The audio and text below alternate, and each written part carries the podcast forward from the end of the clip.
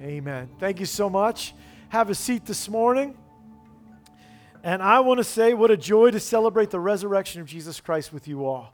It is a privilege beyond words, and it has changed my life, and it has changed your life. Uh, in many, many ways. And I think that this morning, what a, what a wonderful time to celebrate that.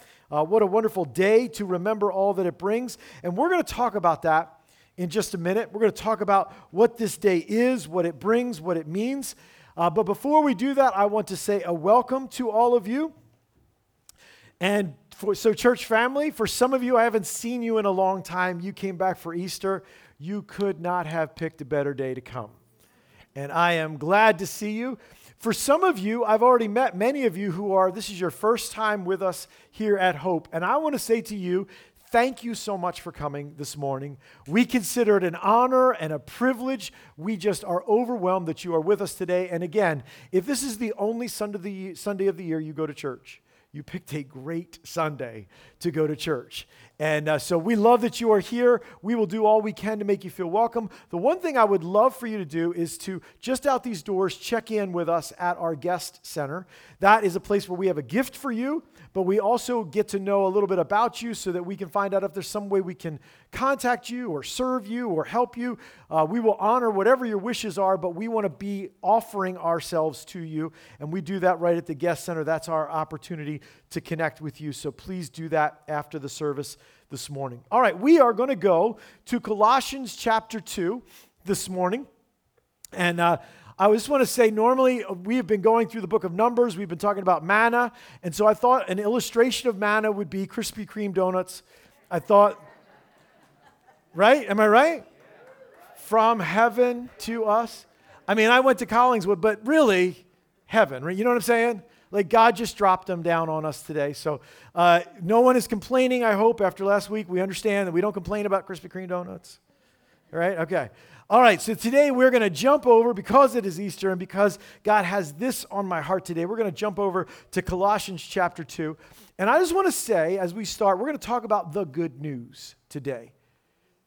We could call it the best news, the greatest news, the most wonderful news, but the good news has been a title for what we're going to talk about today for a long, long time. And I thought, as I thought about good news in my life, I thought about this, and maybe, maybe you have the similar experience in your life. Some of the best news that I've gotten has come right after some really bad news. Just think about that for a minute. And it, sometimes it's, it's tied together. The best news, the greatest news, the, the news that makes me really, really excited comes on the heels of some bad news. I'll give you an example. When I first asked Dana if she would be my girlfriend, she said no. And I understood it even though I disagreed with it. Then a couple days later, she was like, "Well, I think I think we should." And I then I didn't understand that, but I did agree with it that we should go forward together as a couple. I remember in September of 2015 standing right here and getting a phone call and hearing that my son had been in a head-on collision and had totaled our car. It was really bad news. And he was about the, the whole thing happened about a half hour away from here. So Dan and I jumped in the car and we raced down to where he was. And when we got out of the car and saw him in one piece uh, and, and moving around and, and with very minor injuries, it was really, really good news. But it came after really bad news. I've actually gotten that call from all of my children. we have the complete set, the royal flush, you know? Dad, I've been in an accident, you know, and, and racing down to find out what happened and where it was. And I want to talk to you about this Easter morning about really good news, the best news you'll ever hear. But I want to start by talking about some really bad news. And the really bad news is something we already know. We got problems. How many of us have problems in our life? Okay. All right, good. A lot of you. That's good. The rest of you, you can continue your nap until later. Here's a little more personal question How many of you have issues in your life? Yeah, we got problems around us and we got problems in us. Really big, life crushing problems. And the reason that we have them is because things are broken in this world. We are broken, other people are broken, and we know firsthand how hard life can be and how dark it can be because of that brokenness. We've spent a year talking about how solvable some of these big problems are. We spend a great majority of our time reacting to the problems around us and the problems in us. We are broken and our world is broken. So, what we do as hopeful human beings is we look for answers. How are we going to fix this? How are we going to solve this? The hopeful press forward with the latest ideas and things that sound good, that promise to have some hope to fix our culture, to fix our world, to fix ourselves, our souls, our lives. Other people get tired of trying and being disappointed, so they lose hope and they say, well, there's nothing's ever really going to change enough, so I guess I won't even try. We try to fix our lives. We try to fix the lives of people around us. Are we fixable? Can we be fixed? Well, yes and no. Certainly, we can change some things. We can do some things differently. We can make some different decisions. But here's the question that I have for you today that the, that the, the story of Easter is the answer to Can things ever change enough for what you've been chasing your whole life? You and I need more answers. You and I need more change than we will ever be able to find in this world and that we will ever be able to make for ourselves. You need more than any human action, any human idea, any invention. You need more than anything that they can bring. You need something that reaches beyond what is actually possible. You need more. You need hope. You need life. You need real peace. You need enduring joy. You need more than you can find or you can make. So, whether you're a Christian or not, humanly, you will always have more questions than answers. You will always have more problems than solutions. Whether you are a Christian or not, you will always. Some people say, well, this whole Christian thing, I, I would like to believe it, but I got a lot of questions. Well, guess what? That comes with it. You will always have questions. But what we have found in being followers of Jesus is that the death and resurrection of Jesus brings us what we've been looking for our whole lives. We thought we needed answers, but what we needed was what the death and resurrection of Jesus brings us. And believers, this morning, here's something I want to say to you as we look at this. We know that this is the good news. But man, don't we drift back to trying to find or make our own good news. Believers, there is a Savior, and He's not you.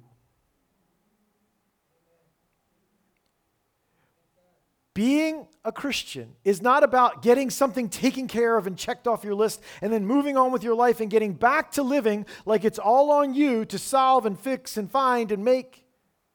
The good news is still the good news for you. The one who saved you is the one who keeps you. The one who gave you life when you got saved is the one who gives you life every day. The good news remains the good news. And the problem is still the problem, which is that humanly, you can't fix your life yourself. Now, if you're here this morning and you don't know what I'm talking about, or, or you've heard about Christianity, you've been around Christianity, you've attended church your whole life, but you've never really understood this whole giving your life to Jesus thing beyond just going to church on Sunday and trying to be good, I want to give you a chance today to do that, to figure it out. So let's talk about good news by starting with bad news. So, Colossians chapter 2, I'm going to read verses 13 to 15, but I'm going to start really with just the first half of verse 13. And it's this is Paul writing to a bunch of Christians in a city called Colossae. It's in modern day Turkey, Asia Minor, about 120 miles from the coast from Ephesus. And he's writing to them to go over what happened to them when they received Jesus. His words help us see the simplicity and the power of the death and resurrection of Jesus. And here's how he summarizes it in verses 13 to 15, starting with 13a. It says this When you were dead in your sins and in the uncircumcision of your flesh, when you were dead in your sins and in the uncircumcision of your flesh. Now, we'll talk about why that's the setup in just a second, but that is the setup because that's where it all started. That's where they started. That's where we start. We talk about innocent babies. Now, uh, our, our granddaughter is just about to turn one. And when she was born, she was just this innocent little baby. You know what I mean? You look at these babies, you're like, oh, they're so innocent. They haven't done anything wrong yet. By the way, any parent who had uh, childbirth or infants or toddlers, do- children at all during this past year deserve, I think there's a special like medal in heaven for that, that that's coming. It's not here yet, but it's I think they're issuing a new like yeah, you made it through. Anyway, when you see a baby, you're like, "Oh, they're so innocent." But here's the reality. All of us are born with this brokenness inside of us.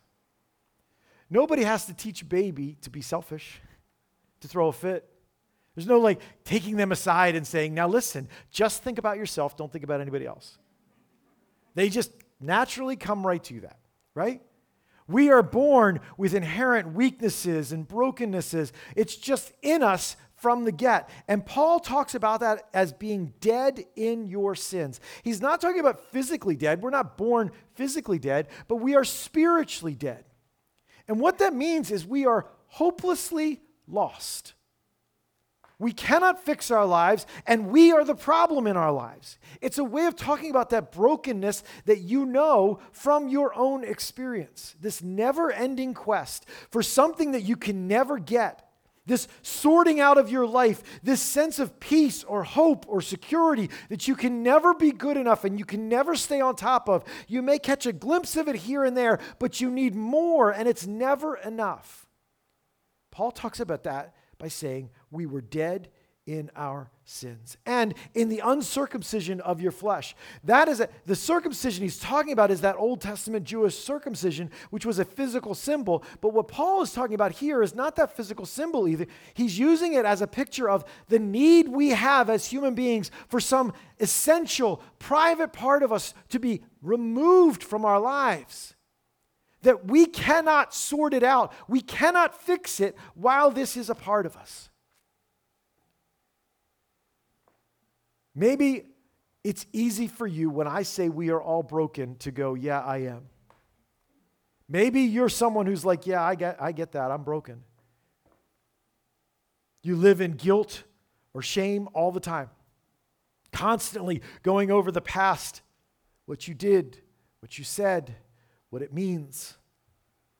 Maybe your brokenness is that you get stuck in choices or behaviors that you can't break free from, even though you know they're not good, but you can't seem to figure out how to get away from them, how to disentangle yourself, how to overcome them.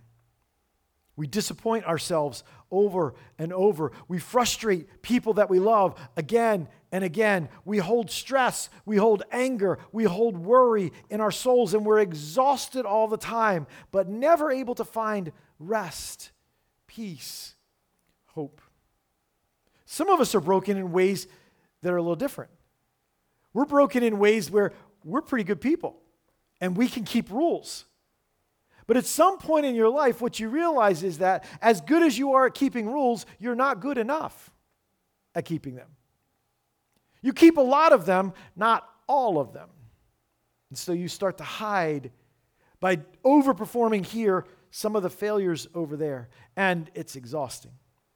Some of us have talent and charisma. We are broken in the fact that we lean into that, and it begins to make us chase the approval of other people. Good job. Way to go. You're really special. Wow. Look at what you can do. It's a different kind of brokenness. Some of us have confidence, but confidence is different than competence. And sometimes our confidence gets us in real trouble when we overdo it. So, in a thousand different ways, way more than I could say to you this morning, we all are broken, and our world is broken. And here's the really frustrating thing because we've lived this over the past year, years and years, but this past year for sure. We get solutions offered to us when we look at the brokenness of this world. And those solutions sound good ish, but they never pay off. They never fix it. Oh, we got racial injustice problems. Okay, I know what we do. Let's go march. Okay, great. That's something. Does, does that fix it? We, we'll change the laws. Good, good, good. Because the law, when, when you change the law, that fixes it. We inherently know that the problems that we have in this world are not fixable. We may be able to improve or shape or something, but we're not going to fix it because those problems go beyond what we can do. There are so many people in our world right now struggling to feel like they can fit in anywhere.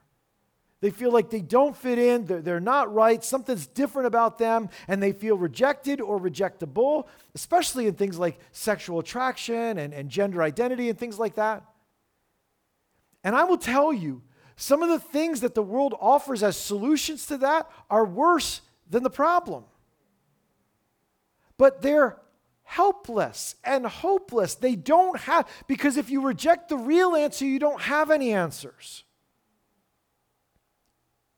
So many of us face the problems of this life and the brokenness of this world all the time.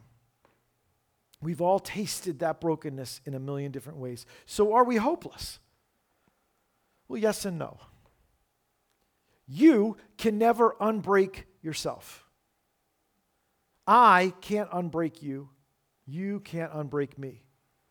You can help, you can be there, you can be, I can love you, but it doesn't fix it. The problem remains. So we are hopeless in the sense that we can do it ourselves, but that doesn't mean we can't find and experience what we've been looking for our whole lives. So the second half of verse 13, which starts with when you were dead in your sins and the uncircumcision of your flesh, it says this God made you alive with Christ, and he forgave all our sins.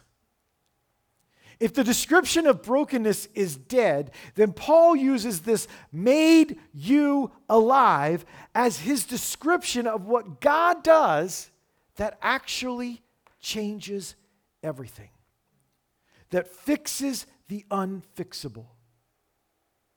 His word life, it's not just a figure of speech, well, you'll feel alive. It's that there is literal life coming to the dead place in your soul. And not just for a minute or a season or a day, it's a life that endures, a life that lasts, a life that fills. It is the life that you've been looking for. Maybe you thought you'd get it through understanding. Maybe you thought you'd get it through education. Maybe you thought you'd get it through self improvement. You won't get it through any of those things. You won't get it through any human activity. You get life from God through Christ. It's a life that heals our wounds. It's a life that brings power to our struggles, that brings purpose to our days, that brings the belonging we ache for, that goes deep enough to know that we matter. It is a life that answers the questions of your soul. And you can't do it, but God can, and God does. He made you alive. You didn't make yourself alive, He made you alive with Christ. And that's why Easter is such a big deal. He made you alive with Christ, meaning that Christ's death was for your forgiveness. Christ's resurrection was for your life. His death and resurrection, historical events that are readily provable, reflect that Jesus was God in human flesh and that God gave his life, chose to die so you could live. Paul says in the first chapter of Romans that the resurrection is the proof that he is the Son of God in power. His resurrection proves that there is a plan, there is a provision, and through his death, he brings life. Well, death sounds extreme. Couldn't God just look the other way? The idea is that it took death to bring forgiveness because the fallout of our sin was death. That's what faces all of us is death. We know it in this physical world, but you kind of already know it in your soul too. People who do really bad things, you already know they should face something. Someone should make them answer for that. We know that inside of ourselves. Jesus took death on himself because we deserve death. He took our death on him. And in doing that, he offers us the gift of complete forgiveness. He says he forgave all our sins. Believers, this is something that you've got to know in your soul. He forgave all of our sins all of your failures, all of your mistakes, all of your messes, every rebellion, every time your brokenness wrecked somebody else. He forgave all of it. We could never undo it. We could never go back in time and, and undo it or fix the problem or wipe away the pain or the loss. But God can do it, and He offers to do that. And you're saying that's impossible. And I'm saying, yes, it is. And that's God. That's the power of Easter, the death and resurrection of Jesus. Look at what Paul says next in verses 14 and 15. Having canceled the charge of our legal indebtedness which stood against us and condemned us, he has taken it away, nailing it to the cross. And having disarmed the powers and authorities, he made a public spectacle of them, triumphing over them by the cross. So Jesus by going to a place of death, torture, and humiliation, triumphed over death and all the powers that exist in this world. What he says is this is what happened when we were saved. He uses two pictures. One of them is that we have this legal indebtedness, this charge of legal indebtedness, and he says he cancels it so the picture is this that there is a, a piece of paper back here, a parchment, with all of the things that you've done that were wrong, that were in rebellion, that, that deserved punishment, all of them written out. And folks, it would be a long, long list. Because the one who would write it out is God who misses nothing and even sees the intentions of your heart, so that when you do a good thing for a bad reason, that gets written down too. So, your legal indebtedness is this long, long list of all the things that you've ever done, your spiritual debt. And it's there in black and white. There's no denying it, there's no escaping it because it's absolutely true. But the forgiveness of God through the cross cancels it. And I want you to hear what that word means because that word was a very specific word for that time. When he says cancels it, he, he's talking about a, the, the process that they used to wash a parchment clean so they could reuse it. They would take a parchment and they would wash off the writing. And the point was that all that was written on there previously was gone, was not visible, was no longer there. There was no longer any record of it. Forgave us all our sins washed us clean. But the point of that parchment getting canceled, getting washed, was not just that the old stuff went, it was so something else could be written on it. It was so it could have a usefulness again. It could be fresh and new. See, here's the thing it's not just about getting what you did fixed, it's about having a life and a story and a future. It's about God writing a story for you of life. The cross of Jesus brings forgiveness and light. That's what Jesus offers. And that's why Easter is such a big deal. It is nothing less than the healing of our brokenness and the escape from our doom. The other picture he uses is nailing it to the cross. He's saying this record of sin, this, this pile of sin for you, he took it and when Jesus was nailed to the cross, he nailed your sin to the cross with him, obliterating your sin, executing your sin, killing your sin, forever dead. Not only were the charges washed away, but he put them to death on the cross. Peter says elsewhere, Jesus carried our sin on the cross. When he died, he made it possible for my debt to be killed and never stand against me again.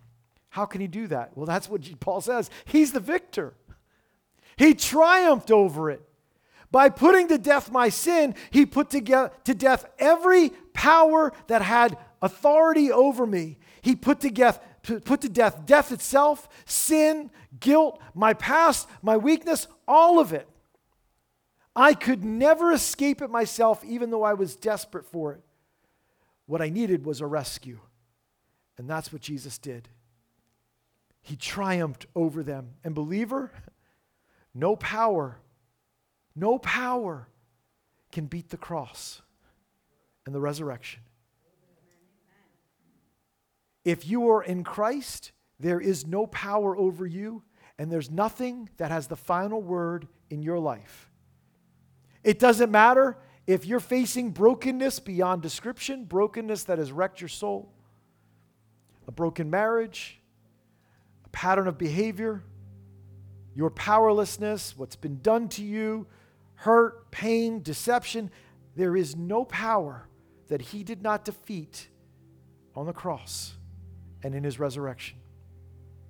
So, people, we are offered this by the Creator himself life through Jesus, forgiveness, our brokenness healed, our sins washed away, being born again into new life, triumphing over death itself, not by our strength, but by His. But it's offered, not forced. It's something He offers you. And I would say it's something He wants you to receive for yourself.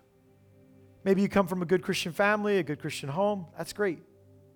It's for you. We put on everybody's seat today a bookmark. And on that bookmark is a description, description of the gospel, which means good news.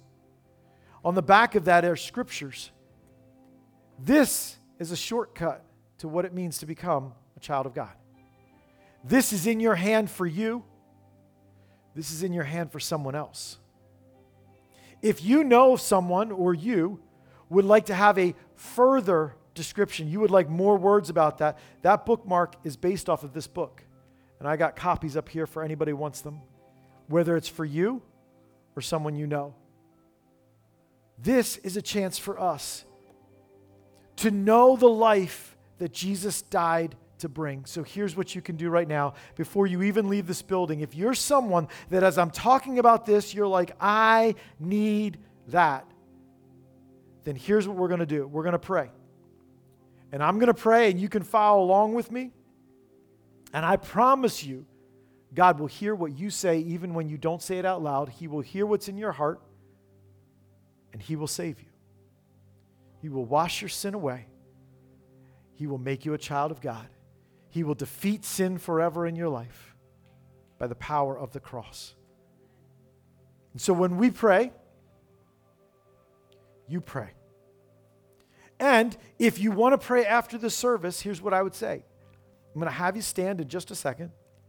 When I'm praying, you make your way up here, you come up to this front row, and I will come down and I will pray with you, or I'll have someone pray with you before you even walk out of this building. Today is a day, if you don't know where you stand with this, to make sure you know. And believers, today is a day that we celebrate the resurrection of our Lord, but how about if we live it?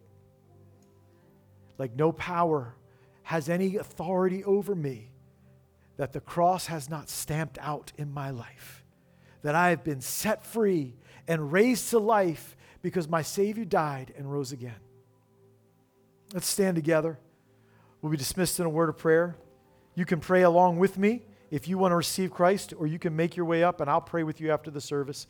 Make sure you also come and get a copy of this book if you'd like it. Let's pray together. Father, this morning, we know that you are right here with us. And we pray that your Spirit will be working. This morning, if you want to receive Christ, just in the quietness of your own soul, you could pray like this Jesus, I know that you came to die for me. I need you to come and forgive my sin, to bring me life, to set me free from death. I want to receive you as the Savior you came to be. Come into my life and save me. If you prayed that prayer, I promise you, God saves you. If that's the cry of your heart, the prayer maybe helps us say it, but it's because it's what's in your heart. It's not magic words. But let me pray for you and let me pray for us. Father, right now, we ask that you would do this work in us. We ask that this Easter would be just a powerful reflection of the power you poured out